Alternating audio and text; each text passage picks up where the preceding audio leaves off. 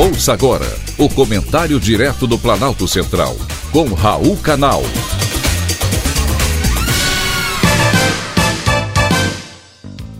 Queridos ouvintes e atentos escutantes, assunto de hoje, mistérios do Boto Cor-de-Rosa. Com certeza, você já ouviu falar no Boto Cor-de-Rosa, não ouviu? Trata-se de um animal presente nos rios amazônicos, que se assemelha muito aos nossos golfinhos, pela sua delicadeza e também pela sua doçura. O Boto Cor-de-Rosa é também uma lenda do folclore brasileiro, sendo muito influente na região norte do país. Fala de um boto que se transforma em um homem belo e sedutor. Na forma humana, o boto seduz mulheres para engravidá-las.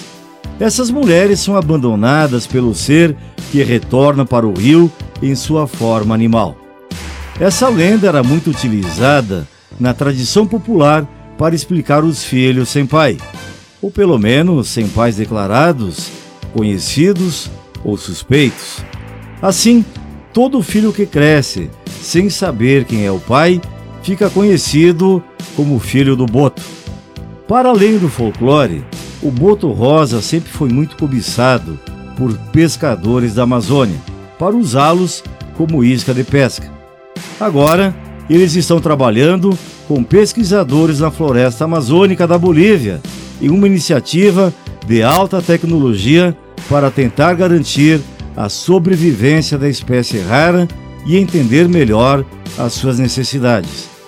Recentemente, cientistas do grupo ambiental W W F e da O N G boliviana Faunagua rastrearam quatro botos no rio Itilo, usando tecnologia de satélite que permite que pescadores usem um aplicativo de celular para se comunicar e determinar as suas localidades. Apesar de serem emblemáticos e conhecidos pelo folclore popular, pouco se sabe sobre as populações e os hábitos do boto. Os pescadores que ainda frequentam os rios estão ajudando com relatos sobre o que eles comem, o quão longe migram e darão aos cientistas pistas sobre as ameaças que enfrentam. Isso possibilitará preservar os botos em seu habitat natural. Nada melhor do que a informação. Agora, os pescadores estão aprendendo sobre a vida desse animal, que antes era perseguido. Para a chefe da filial boliviana da W W F, Lila Sainz, a iniciativa dá aos pescadores uma nova perspectiva sobre uma espécie que é sua presa há muito tempo. Tudo que afeta os botos, afeta os humanos, que usam esses recursos.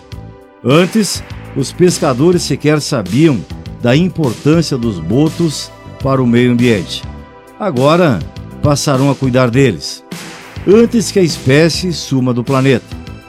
A vasta floresta amazônica da Bolívia é um habitat crítico para uma ampla variedade de espécies, dos botos aos tucanos e às onças, cuja existência está sendo ameaçada pelo desmatamento, represas em fozes de rios, incêndios florestais e o próprio desenvolvimento.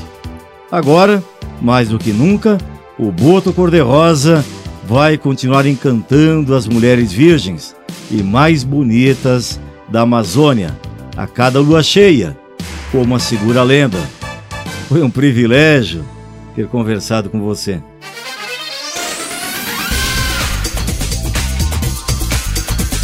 Acabamos de apresentar o Comentário Direto do Planalto Central, com Raul Canal.